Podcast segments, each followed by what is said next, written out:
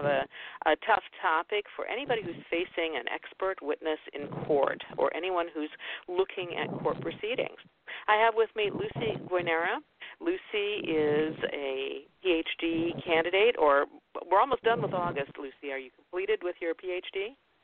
No, one more year of dissertation and then a year of internship. So not quite, but getting there. Okay, all right. Well, I'm right there with you. I'm looking at about another year as well, and this has been the longest, longest years of my life getting this this dissertation completed. So I, I'm all about the empathy here. Um, Lucy has worked with Daniel Murrie and uh, several other um, uh, professors, researchers, in coming up with some research at the University of Virginia that has pretty um, pretty much gobsmacked me. You know, sometimes Lucy, when we um, deal with things, um, uh, oftentimes we of course make um, our own opinions about things, but that doesn't mean anything unless there's research to substantiate it. When there's mm-hmm. research, when there's data to substantiate what we suspect, then it becomes something real. And I think anybody who's worked in uh, any kind of advocacy position, any kind of uh, position where they are forced to see court proceedings, um, has definitely formulated some opinions about what it means um, to have an expert witness. And you now have participated in some of the research that pretty much lays that bare for us. Can you tell me, first of all, uh, you're in the field of uh, psychology, forensic psychology. Yep. Can you tell me, mm-hmm. can you explain to me what forensic psychology means? Sure. So the word forensic by itself just means related to the legal system. So I think when people hear forensic, a lot of the times they think kind of like CSI stuff, which might be the case if you're talking about forensic science, so dealing with DNA and fingerprints. But uh, for forensic psychology, it's um, you know, psychology applied to the legal system. So forensic psychologists answer questions for the courts about people, particularly about their mental state. That's that's how I would describe it. Okay, and these uh, cases, uh, forensic psychology experts are often called into court in cases of child custody disputes or where there's perhaps an adult whose competency is questioned. Um, other sure. cases, can you think of where um, yeah. psychologists? Sure. So some typical forensic evaluations might be yeah, child custody, um, competency to stand trial. You know, is somebody uh, fit to proceed with a criminal proceeding? Um, insanity is another one people hear a lot about in the media or the news. You know, was someone uh, did they understand the nature, character, and consequences of their behavior at the time of the crime, or were they too ill to do so? Um, let's see. Risk assessment is another big one. You know, how likely is it that somebody is going to commit some kind of violent act or sexually violent act in the future? Um, you know, there's sort of the forensic psychologists work on the criminal side. That's you know competency, sanity, but also on the civil side, doing custody evaluations, uh, fitness for duty evaluations. You know, is it appropriate for someone to come back to work if they're very ill, or we have concern about you know potential violent behavior? Um, the um, oh, emotional the injury can come example, up sometimes. Is, yeah, uh, with the elderly, I know a lot of times is, is is the elderly person competent, or are they just quirky, or you know that kind of thing. So sure, okay, sure. so that that's what an expert witness does, and of course, mm-hmm. um, any field today has to have the paperwork, and so we rely in, in forensic psychology. Um, there's reliance on testing and um, you know c- certain things to try to come up with objective, quantifiable um, data to support what is being testified to. But yes. a lot of it, I, I, I don't know. I mean, I'm I'm grasping here, but I would say probably 75, 80 percent of it is just what that person feels as an expert, as an experienced person, um, as a psychologist. Am, am I am I right there? So, I mean, this is really the crux of the whole issue is when you're doing a forensic evaluation, you know, we have professional obligations and standards to be um, as objective as possible and to use uh, sort of best practices or best standards. The issue is that what's available to you as a psychologist in terms of what would be your best practice or best standard differs for different types of evaluations. Um, so, as one example, if you're going to do a risk assessment evaluation, you know, is this person likely to commit a violent act in the future? It's really become standard practice where you would be, you know, it would be frowned upon in the legal system if you didn't use a standardized empirical risk assessment measure because there are many available and many that have been developed and are pretty good. Um, but that's just sort of one domain. But in some other domains, particularly some of the civil domains, there's less uh, there's less available that's been well tested. Um, uh, you know, and validated for you to use, and so it does have to fall back a little bit more on um, kind of your clinical judgment. We're always trying to be objective, but um, there's a yeah, there's always going to be a gap between uh, what the science is giving us to do that's going to be objective and um, what people are asking us to say in court. Well, and let's you know, on this show we talk a lot about courts with child custody and domestic violence and abuse cases. And yes. I know that I have given talks to groups of um, uh, professionals about child custody and abuse, coercive control, that kind of thing. And sometimes I am absolutely gobsmacked by the questions that I get and the attitudes that I that I see. Um, and I do this around the country, so I'm not saying that this is one, in one area or another. But for example, parental alienation. It has just it has absolutely not received good uh, feedback from either the legal community, the legal uh, organiza- law law organizations, psychology organizations. I mean, ev- everybody that supposedly is uh, professional in this area comes back and says parental alienation is bogus, and yet I am consistently and repeatedly um, asked questions about parental alienation and how it really does exist, and we know that it really does exist by credentialed court experts. How, I mean, if if if we're relying on as objective a data as we can, how does this keep coming up? Yeah, so you know, this is a huge issue. I don't know too much about the PAS specifically, but um, in general, few states have have any standard to credential a forensic psychologist, um, and the states that do, somewhere between a third and a half, can often have pretty weak standards. So something like, you know, in order to be credentialed as a forensic psychologist in our state, you have to attend one workshop, or you have to have had previous experience, or something like that. And, and, and so, if, um, that, if that's typical, it's probably and there's there's no restrictions on who conducts the workshop. So uh, y- you know, yeah, so the many states have nothing, and the states that do have something often have sort of less than you might want when you're thinking about, you know, what do we want to make sure these people have when they're doing evaluations. So it's definitely the case that out in the real world, you have a variety of training, background, experience, you know, tools or instruments available to you, things you've been trained on, um, and sometimes it's going to be less than we'd want. That's true. Um, you know, especially in areas that might be under resourced, there might not be, you know, a great, uh, well trained, recently trained, board certified forensic psychologist if you're sort of, you know, in a rural area or other under resourced area. And a lot of times courts have to go with whoever's available. So a lot of times, sort of general psychologists who don't have special forensic training or experience are the ones who are doing these evaluations for the courts just because they're the only people who are around. Um, and so I would imagine that's how things happen like this, where you have someone who's not an expert in child custody evaluations ends up doing them because they kind of need to be done. Um, and there might be no one else available, or someone someone takes a liking to it, even if they haven't haven't gotten a lot of specific training.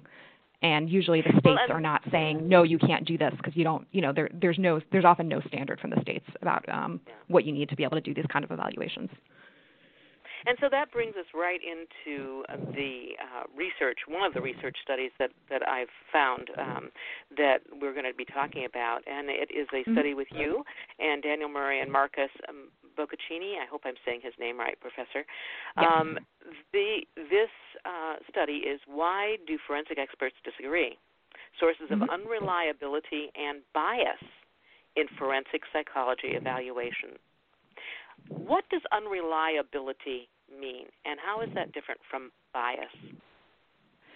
Sure. So um, when we're talking about reliability, there are a lot of different kind of scientific types of reliability, but but we what we mostly deal with is called inter-rater reliability. So that's asking how likely is it or how often does it happen that two different people, two different psychologists come to the same conclusion about the same criminal case or civil case. So, you know, if psychologist A and psychologist B are doing a, a competency evaluation on the same defendant, how often are they going to agree? So that's that's what uh, reliability is. Um, and I, I would say the reason we have the words unreliability and bias is because uh, bias sort of brings in an understanding of, I think, a, a kind of a layman's understanding of malfeasance or kind of um, uh, like malignant error. And that's just not always the case. I mean, one of the first things we point out in this article is that, or I, I would say not even most likely the case, um, one of the first things we point out is that forensic evaluations are very, very difficult, complex procedures. And so that even if you have the best trained, best credentialed people in the world, you're still going to have uh, pretty often the case that psychologist A and psychologist B come to different conclusions just because these are complex gray area kind of evaluations where reliability is difficult even under the best of circumstances. Okay. Um, so you're saying, if I'm summing it up a little bit, uh, what you're saying that mm-hmm. it's a pretty tough job, and yep. not everybody is well trained in order to do the job, and standards for doing the job vary, um, and yep. some of them are minimal. Um, and there's not really there there really isn't nor can there be some sort of guidebook or checklist on how to do all this stuff and interpret this stuff, right? So yeah, so that that's that's kind of the that's the goal would be to have um, standards of very clear standards of practice or checklists or guidelines. Um, but depending on the the evaluation, that's kind of more or less possible. Um, and uh, you know, for for another example, uh, think insanity evaluation. So for an insanity evaluation, you're interviewing somebody, looking at their collateral records, talking to sources close to them, maybe giving psychological testing, but all of these sources of information might be conflicting. It's all complex. You're um, you're talking about a you know a crime that might have happened months or even years ago. There's not going to be a perfect way to just kind of line it all up and you know say have a computer algorithm figure out whether someone's going to be sane or insane. Um, and so the the closest we can get to is having uh, uniform standards of practice where psychologists are doing the same types of things, asking the same types of questions, but it's not going to be, it's never going to be identical for lots of reasons. Um, and so there is going to well, be sort frankly, of human judgment that comes into it. Yeah, well, exactly, and and quite frankly, even though in our society today and in, in our culture we do want all these standardized rules, we want standardized everything, thinking that somehow or other we can just tick things off on a list and then everything will be fair and objective. In fact, yeah. it's not. I mean, that's a pretty. Yeah. It it it actually, um, and and I can think of everything from you know retail transactions to complaints about your phone service to I mean and anything um, we are inundated with, well, this is what my checklist says, and I can't vary from the checklist. And ultimately, it's not a very efficient way to do um, uh, to to accomplish anything.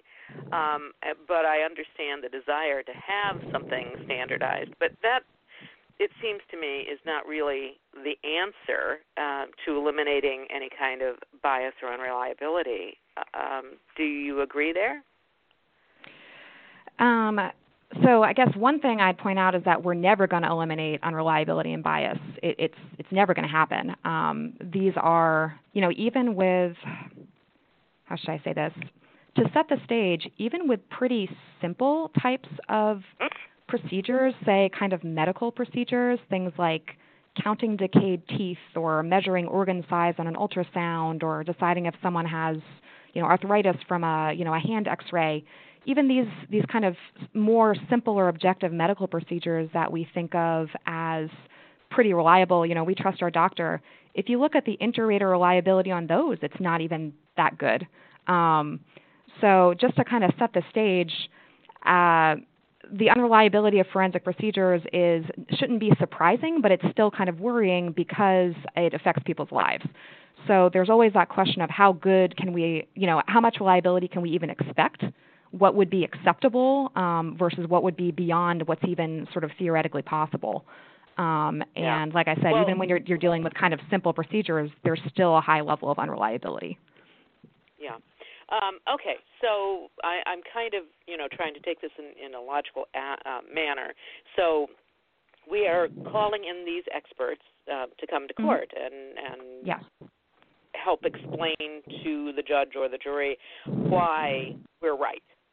And so we call this expert, and we already are burdened with the difficulty of an assessment, the difficulty of that task, the possible limited tra- training that that they Yeah. have and understanding and Mhm. exposure to current research.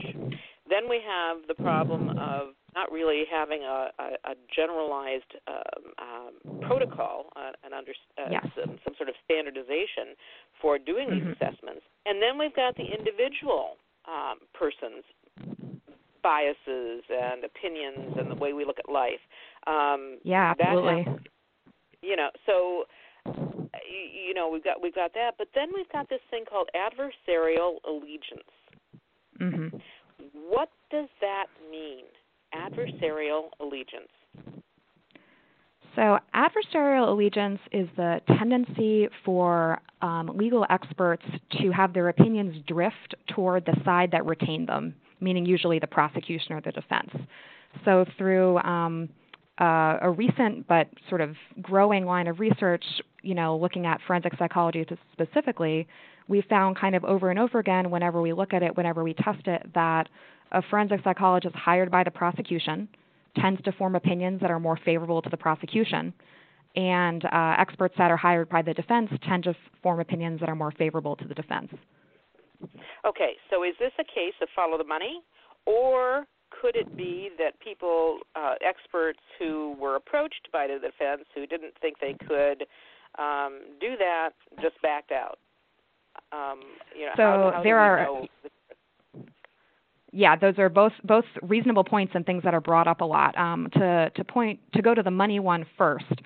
Um, I will say that I am I am sure that there are forensic psychologists, you know, in this country or in this world who follow the money and are what you might classically be called a hired gun. Like I, I'm sure that does happen. However, there's really no reason to think that that's the norm um, or that's typical because there are a lot of other sources of adversarial allegiance that seem much more common, even among what I would say are the majority of psychologists of sort of goodwill and sort of equitable spirit. So, you know, the, uh, okay, one major one. Term. Ex- Explain that Sure. in layman's terms. Okay. Absolutely. Um, so, um, so there are multiple ways, multiple reasons why someone who's even someone who's trying to be fair, who's trying to be objective, who's trying to do the best they can, might more often than not come to an opinion that drifts towards the side that, the side that hired them. So here's one. One would be um, these very common cognitive biases that affect all people um, in all sort of judgment circumstances. So, for example, uh, when we are um, trying to come to an opinion about something, um, we, if we've already kind of got an idea of what we think is right, we are more likely to look for evidence that supports what we already think rather than look for evidence that just confirms what we already think. Everybody does this in every kind of circumstance. You know, if you're if you've got a political point of view that goes in one direction, you're more likely to look for evidence that supports what you already think versus something that's going to um, just confirm that. So there's no reason to think that psychologists don't also do that when they're using forensic cases. So let me put it to you this way: maybe you've spoken to an attorney on the phone um, to to sort of set up the evaluation. This is what typically happens, and that attorney says to you, you know, hey doc, um, I've got a real bad guy here. Uh, maybe they're the prosecutor. I've got a real bad guy here. You know, I want you to take a look at him, uh, do a risk assessment, tell me what you think. So what have you heard? Already you've got in your mind, I've got a real bad guy here. You know, the human mind can't just forget things that it's heard. So even if you're trying to be objective, you're kind of coming into an evaluation, coming into the situation thinking this is a bad guy. And so if you see some kind of, you know, uh, ambiguous evidence from this person, you might be more likely to interpret it as negative, interpret it as being risky, because you've already got this idea in your head that um, uh, that this guy's going to be a bad guy. So that would be one, Okay. what I call the sort of cognitive bias explanation. Okay. Um, And the other? another would be, yeah, another would be the sort of uh, uh, us versus them mentality. So this is another thing that happens to all people at all times, which is if you're on a team, um, you think that you want your team to win, you want your team to do well, and um, it's kind of hard to fight that. And so, uh, most of the time, you know, you're always supposed to be objective as a forensic psychologist, but you are being hired by a particular side. And so even if you're trying to, you know, shoot straight, you feel this sort of um, affiliation toward the person who hired you. You want to please them. You want to find solutions, you know, or, or conclusions that um, are the direction they want. Not because you're you're consciously trying to bias your results, but because we have that kind of unconscious pull to please the people who are we're working with and who are on our team. So that's kind of the the us versus them explanation uh, for why adversarial allegiance might occur. Um, and then the the last one that I'd point out is another one that you you mentioned in the beginning is um, what I'd call a selection bias. So it might be the case that a savvy attorney kind of knows that you know Dr. A is more likely to find in his favor than Dr. B, and so if they call up Dr. A, then they're going to be more likely to get you know a favorable result. Um, or they might talk to doctors A, B, C, D, E, and F and just pick the one person who sides with them. So maybe, you know, four out of five psychologists would not be on their side, but one out of five is. And so if they, you know, have the money and time to go to lots of people, they can just uh, choose to go with the one who agreed with them and agreed with the side that they want. So those are those are three major sources besides money that probably contribute to adversarial allegiance for all people: the com- uh, cognitive bias, us versus them, and then selection effects. Okay. All right. So knowing this, this isn't a Mm-hmm. secret, mm-hmm. um, and yet when experts, uh, one, I'm, I'm, you say blue, I say yellow. I find my, my forensic psychologist. You find your forensic psychologist. They both go into court. They both testify mm-hmm. that yes, blue, yes, yellow, and what does that get us? Why does that work? Why is it beneficial? Yeah, so you're talking about the battle of the experts, where you've got you know Dr. A saying blue, Dr. B saying yellow, and they disagree. So um, I will say that in America we have um, a long tradition of uh, hoping that the adversarial legal system is a good way to decide it, to to arrive at truth. Um, we kind of think as a you know as a country as a legal tradition that if we get two sides in court to battle it out, um, you know the judge or the jury will be able to to listen to those different sides and figure out what they think is best and move forward. And to some extent, that might be true and acceptable for experts as well. You know, on a lot of these. Um, a lot of the cases where you'll end up with a battle of the experts really are gray area cases that are very difficult and where you know people of good faith might legitimately disagree. And in that case you know who uh you just you put them in front of the judge or jury and sort of let them let them sort it out you know go on the strength of their reasoning or the strength of their evidence. Um so that's kind of the the rosier picture here that even you know there are a lot of gray area cases out there where reasonable people disagree and we put them both in front of a court and and kind of let the let the system work it out. So that's the that's the rosier picture.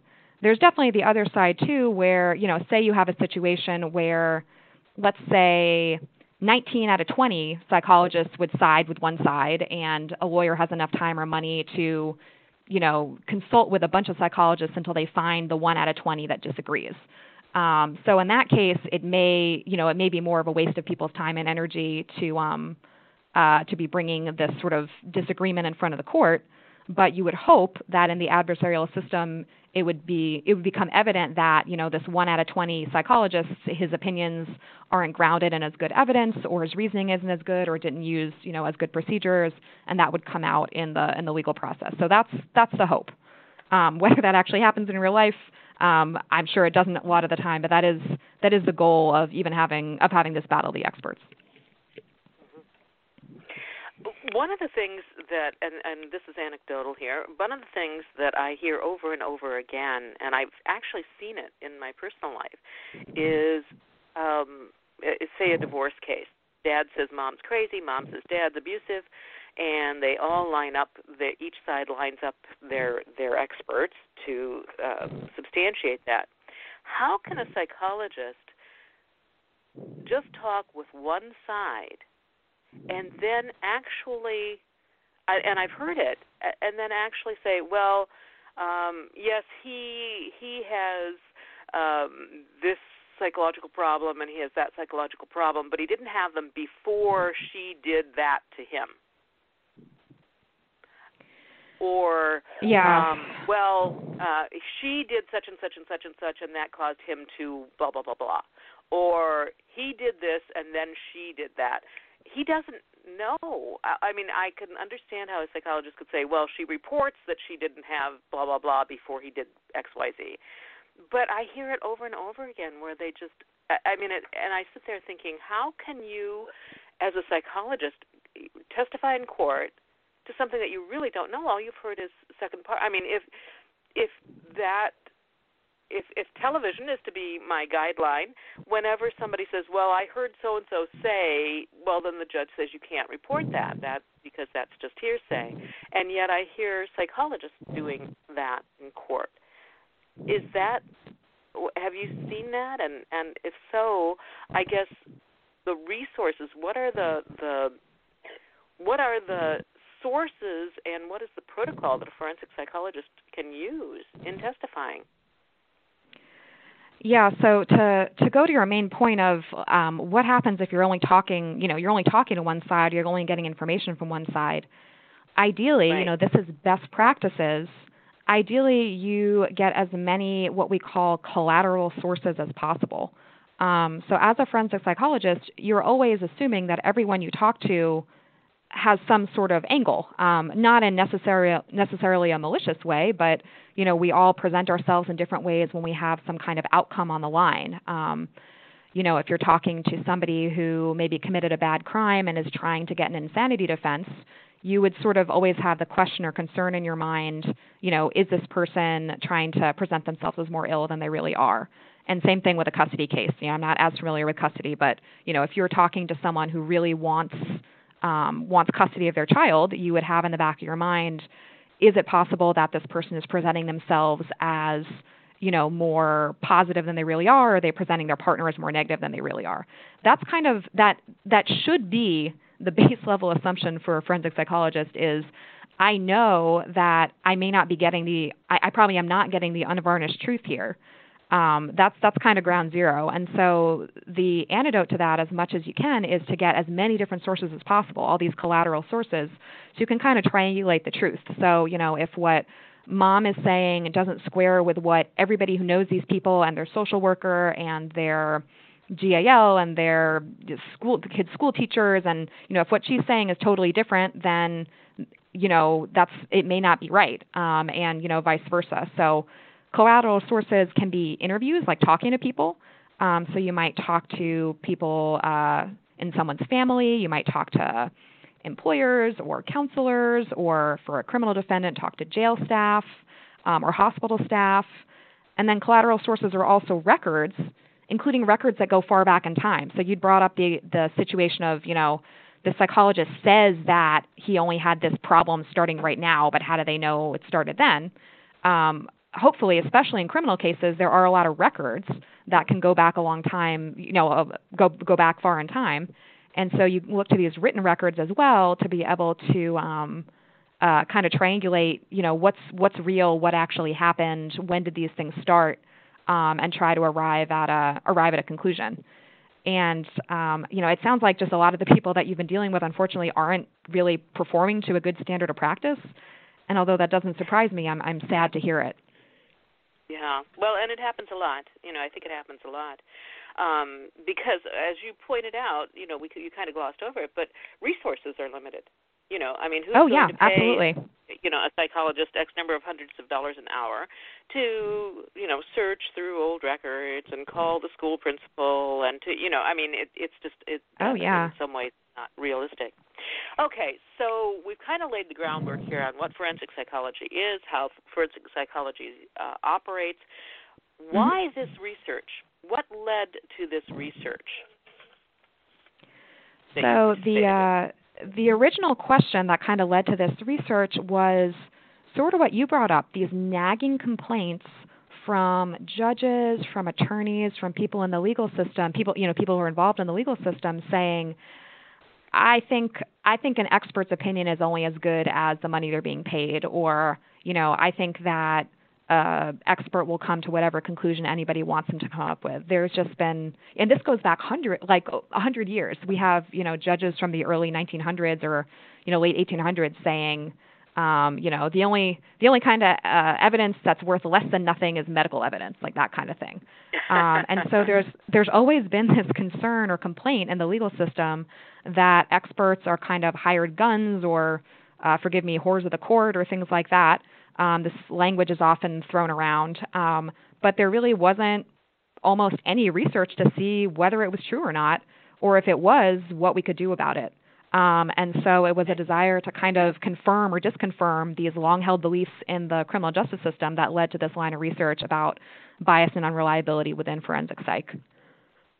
Okay, so I have to ask just a little aside question. Was it tough sure to do this research? Was it tough to get uh, uh, backing for this research? Was it tough to uh, gather information for this research? Because it sounds to me, you know, I mean, it, forensic experts are kind of a sacred cow. In, it, it, it appears to me um, that you don't really, you know, uh, mess with that. So, was it easy to to do this research? Well, I'll um, I'll give uh, Professor Murrie's story. He's my research mentor and the one who started a lot of this. That um, when he was first thinking about it, he definitely was told, you know, don't do this; it will ruin your career. Um, by some, but then many other people said, yes, I'm worried about this for myself. Um, please look into this because I want to make sure that I'm doing the right thing.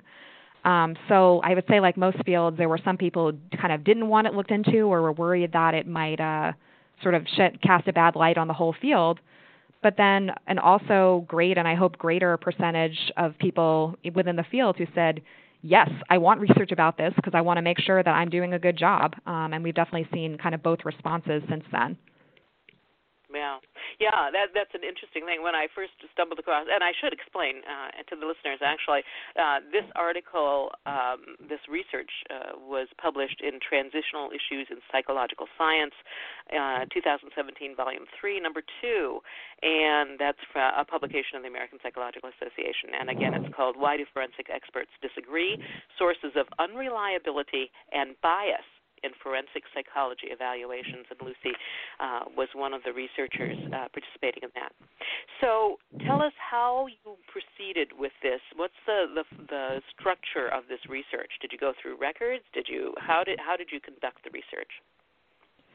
Yeah, so the, the kind of the first wave of research started in 2008, 2009. Um, before I got on board, but I certainly uh, have have read it and know about it. Was looking at um, records of like case records of cases that had already happened.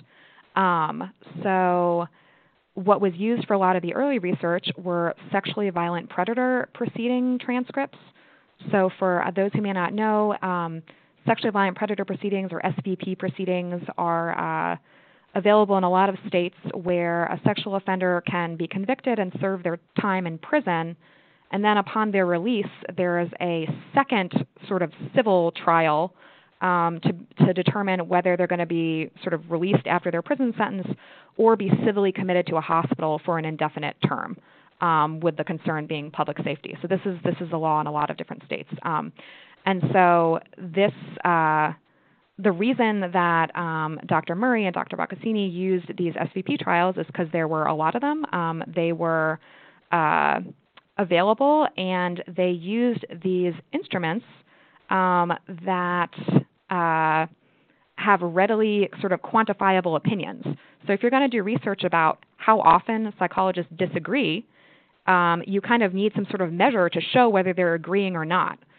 So in these SVP cases, they use these instruments that measure risk um, and uh, whether someone's degree of, of being a psychopath. These are pretty common common instruments that are used in these SVP proceedings, and there'll typically be one for the state, who's kind of the prosecution, if you think about it that way, and one for the respondent or the you know the person who committed the offense, who's kind of the defense, if you think about it that way. And typically, you'll have a psychologist on both sides and they're both scoring these same instruments about risk and psychopathy for the same person.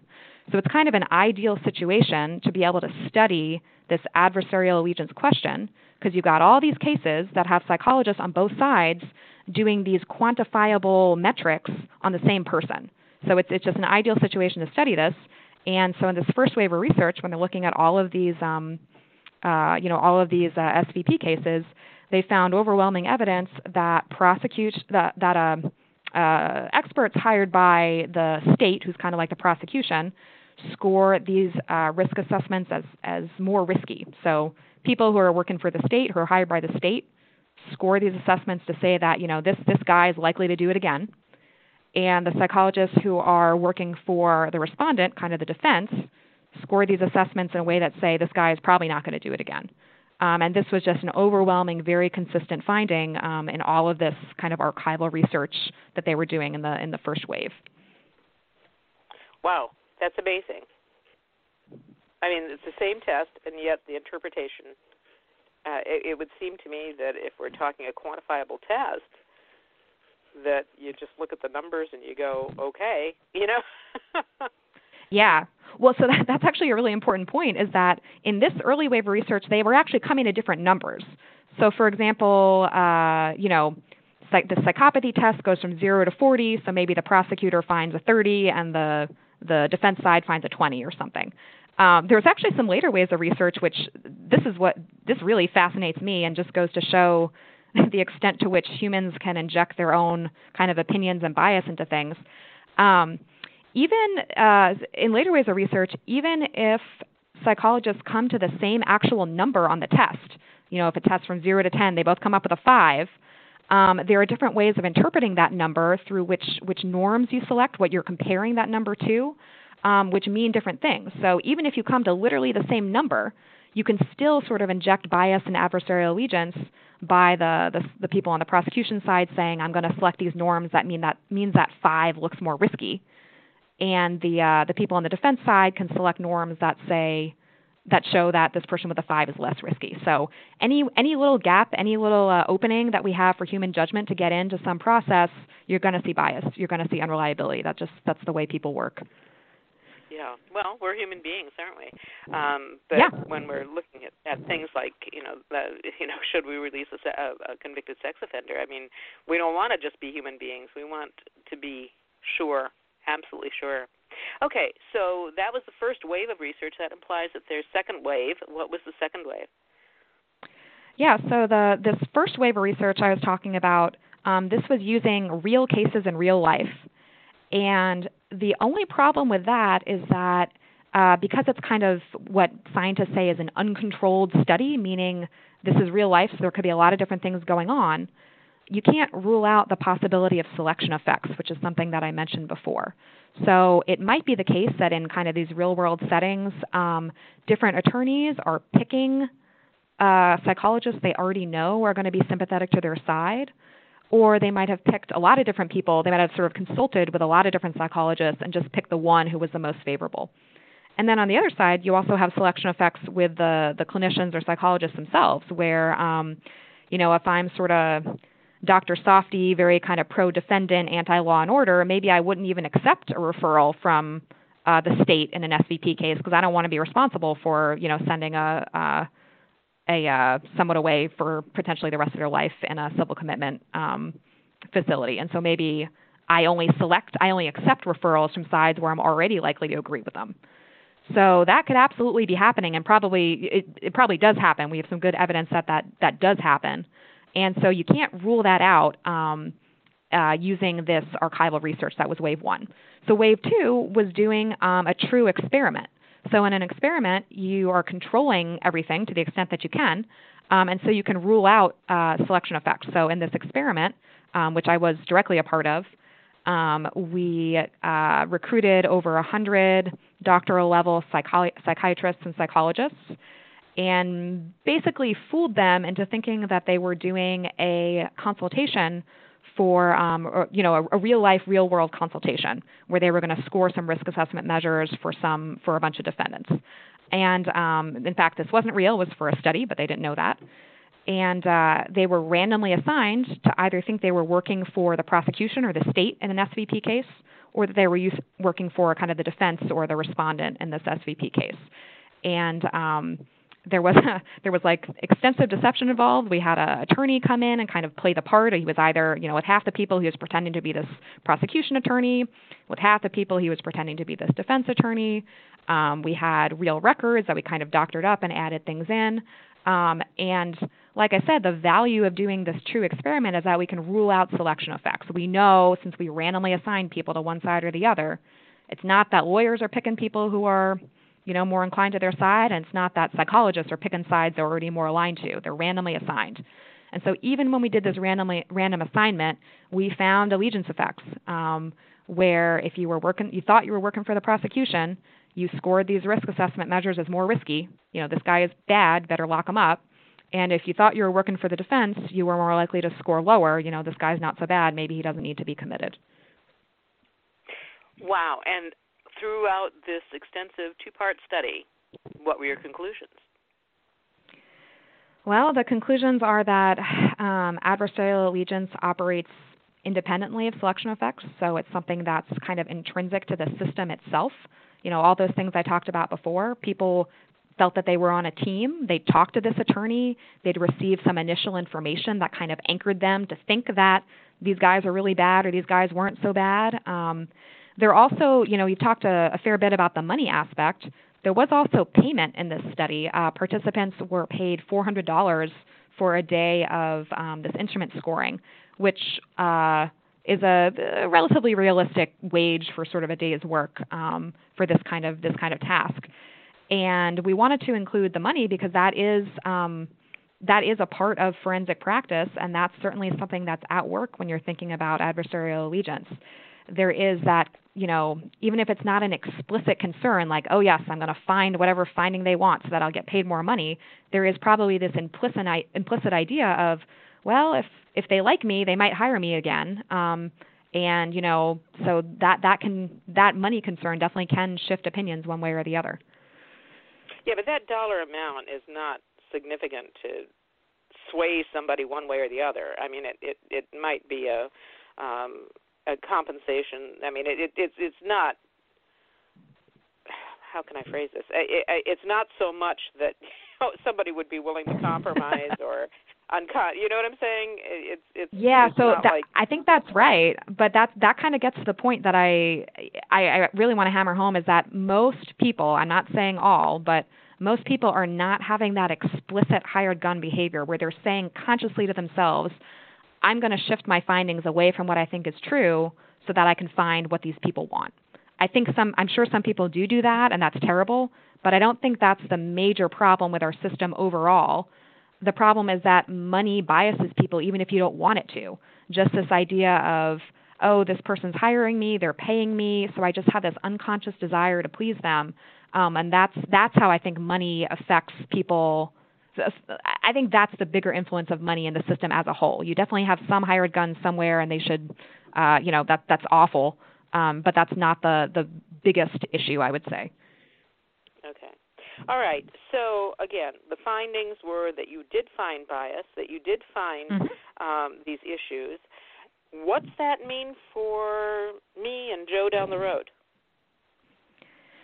Yeah, it's it's a good question. Um, so I guess on a on a personal level, if you're you know if you're if you're an attorney or you're going to court and um, you know and you're facing an expert or hiring an expert on your side, um, you definitely want to be aware of these issues, know that they can happen, and you know it's potentially something to to be brought up um, uh, during during the court case in some way. Particularly, you'd want to see, all right, if you know if there is a battle of the experts where people disagree kind of who, who did a better job, um, who had a better procedure, who was uh, doing things according to the best standard of practice possible.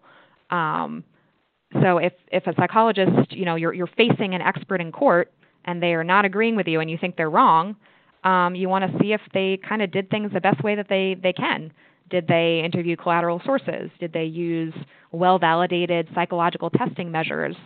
Um, uh, you know, are they are they uh, looking specifically at the legal standard um, for that state, or are they kind of using you know whatever they think ought to be the competency or sanity standard? All these things um, that uh,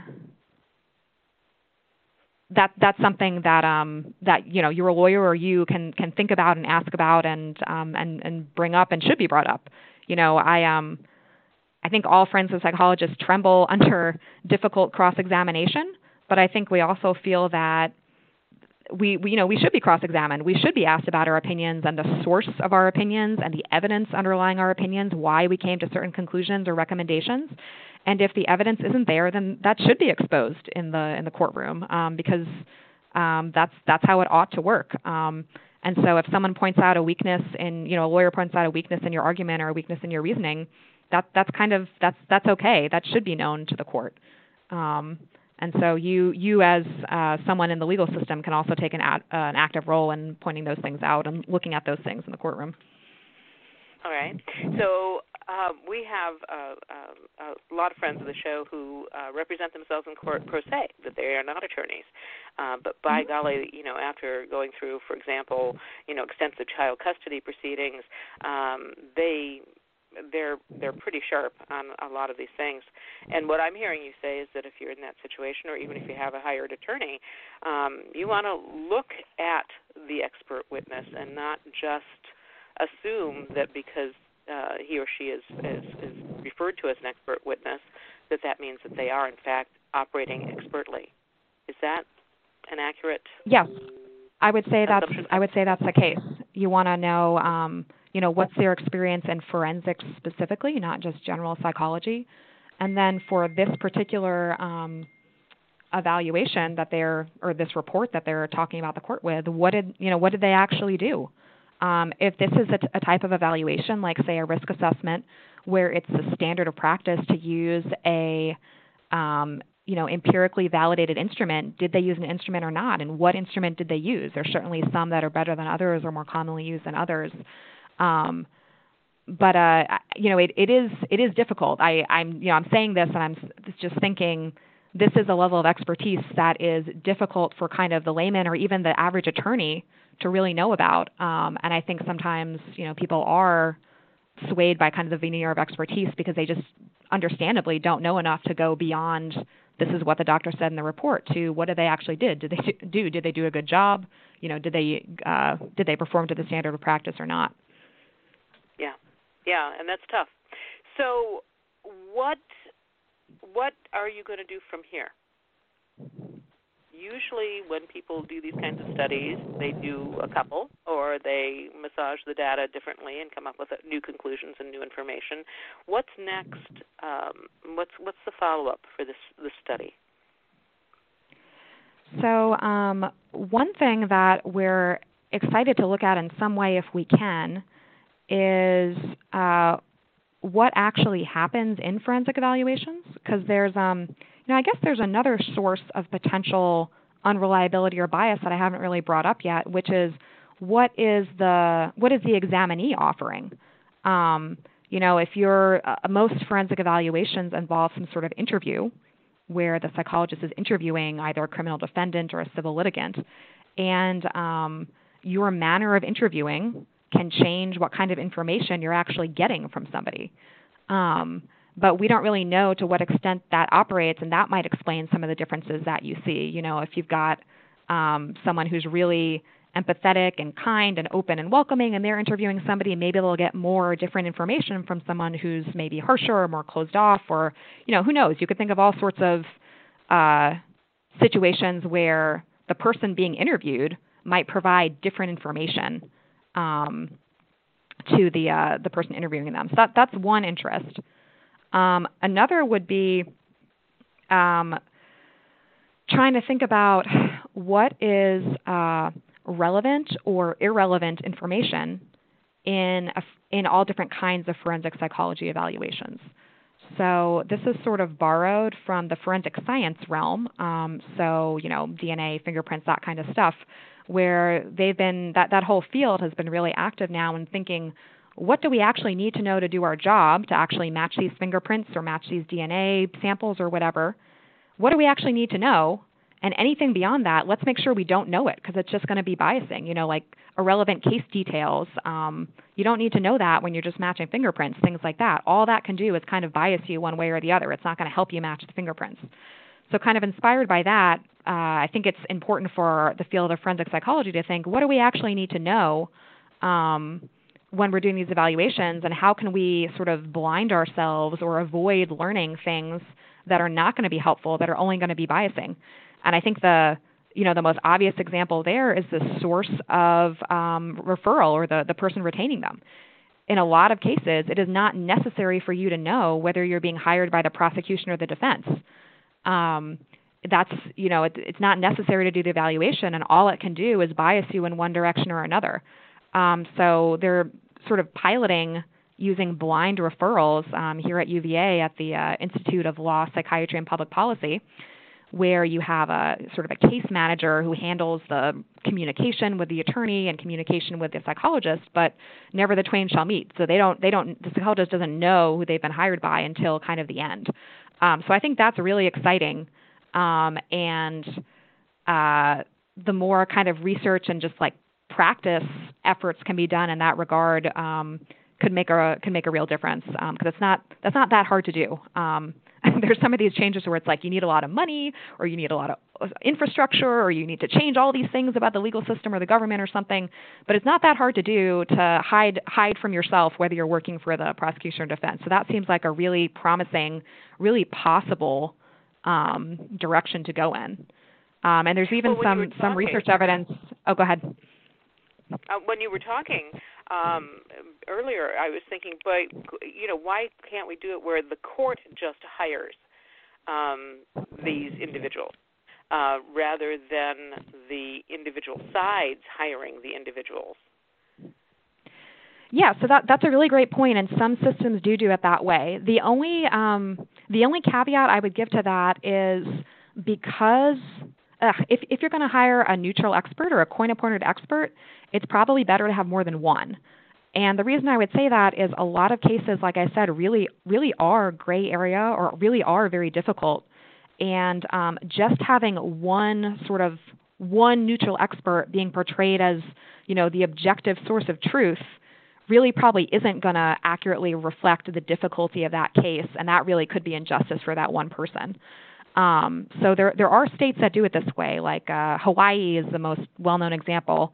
In Hawaii, for uh, uh, felony defendants who are up for a competency or a sanity evaluation, they by law get three neutral evaluators to do the evaluation on them. Three people hired by the courts.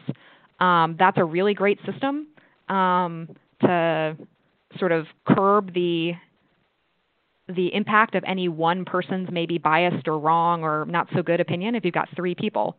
The reason a lot of states don't do that probably is it's pretty expensive and it's pretty time consuming. Um, so the more states that can follow Hawaii's lead, the better.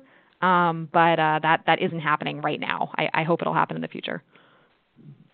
One of the things that I'd like to see, and, and as I told you, of course, I my one of my big interests is child custody cases, where I see sure.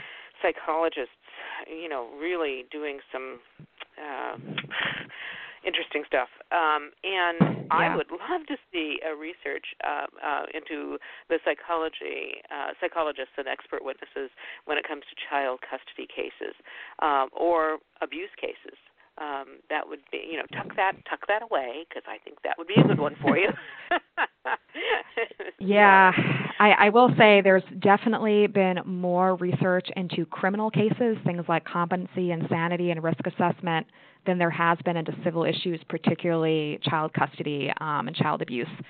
Really, not as much is known, and the standards of practice are less clear. There are fewer instruments available, so it, it is. Um, I, I'm not surprised that you're seeing more bad practice in that area just because the standards are more loosey goosey, um, and so you're, you're getting more of people just doing what they think is right. Um, and so that that definitely is an area that needs to be looked into more um, of getting more consistent uh, standard of practice in the in the civil arena.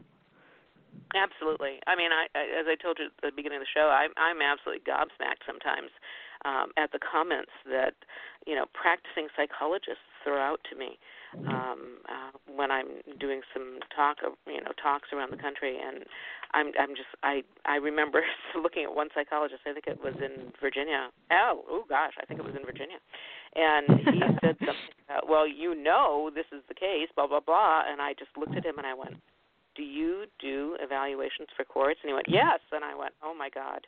I mean, I just said that. Yeah. Oh my god. um, you know, and I mean, I'm I as an individual, as a person, I'm sure he was nice. He was well-meaning. He w- but wow, was he? Wow, you know, I mean, it was just astounding. yeah. And of course, you know, we hear all the time from people, um, you know, the these egregious situations. And I think what we're talking here is the forensic psychologist. Uh, you know, I mean, I don't think anybody would uh, purposely just go find, you know, a marriage counselor out there to do an evaluation of this magnitude. If if you're talking sex offenders and, you know, uh, civil incarceration, etc. Um, but when you come when it comes to child custody issues, um, the, I mean, anybody who has a shingle out there is is welcome, you know, to provide input uh, and provide his or her, you know, quote unquote expert opinion on child custody. And wow. yeah, wow. d- definitely a bit more of the Wild West because there's just there's there's a much uh, more divergent and less clear standard of practice and fewer uh, fewer instruments available. Absolutely. I'm looking at our time, Lucy, and I appreciate your explanation. This is a tough topic, and it's a pretty sophisticated topic. Um, it's not um, uh, something that a lot of people are uh, involved with, but I think that all of us are interested in this. Uh, if for no other reason than we see it on TV, we see the expert witness who comes in and you know uh, um, gobsmacks the court with his opinion or her opinion and and you know so we're all aware of the expert witnesses but i don't think we're all aware of the potential for problems and confusion and uh, misinterpretation by the uh, expert witnesses. So I appreciate your research and I appreciate your explaining it to us and taking so much time. We've got two yes, minutes absolutely. left. Did I miss uh, some sort of point that you'd like to make before we close the show? Hmm. I will. Well, since you brought up the media, um, I will uh, harp on that a little bit. I think that a lot of what we see on TV and in movies um, is, of course, of course, not accurate. I think we all know that, but in these really subtle ways, kind of um, su- supports uh, beliefs about adversarial allegiance. And so I'll, I'll tell you what I mean by that. If you've ever seen Law and Order, any of the Law and Orders, SVU or the original or whatever, um, the the forensic psychologists are just kind of hanging out in the the police station. They just they kind of work there, and the cops Yeah. come back and just kind of ask them advice on the fly. Um, that is absolutely like not what we do at all. Um, you know that would be that would be such an us them mentality to be working explicitly with the police, like in their in their office, talking with them. Um, and to be offering this kind of advice on the fly without a specific referral question, meaning like, you know, was this person competent to stand trial or, or is this person competent to stand trial or not? Um, you know that it's just going to be you're going to be so much more likely to have a, a biased opinion or an uninformed opinion if you're just throwing out advice left and right based on a comment from a cop. So those are kind of portrayals are not how forensic psychologists work. And if we did work that way, I think the problem would be even worse. Um, kind of making uh, making the process more formal, making sure we gather all the relevant information first, and trying to reduce this kind of us them mentality um, is is the way to go, um, not the not the law and order way. Yeah, well, I appreciate that, and I think that's true. Um, I think that uh, I usually end the show with a quote, and I think I've I've got a, a good one. Um, and it, it's interesting to just Google uh, expert witnesses um, and uh, see what kind of quotes there are out there. And there's there's uh, kind of uh, some interesting stuff. Um, and um and, I, and I'm I'm sitting here going through my things and I'm and I'm just okay here it is. What's an expert? I read somewhere that the more a man knows, the more he knows he doesn't know. So I suppose one definition of an expert would be somebody who d- doesn't admit out loud that he doesn't know anything. Thank you so much for for joining us on Three Women Absolutely. Three Ways. Join us again next week.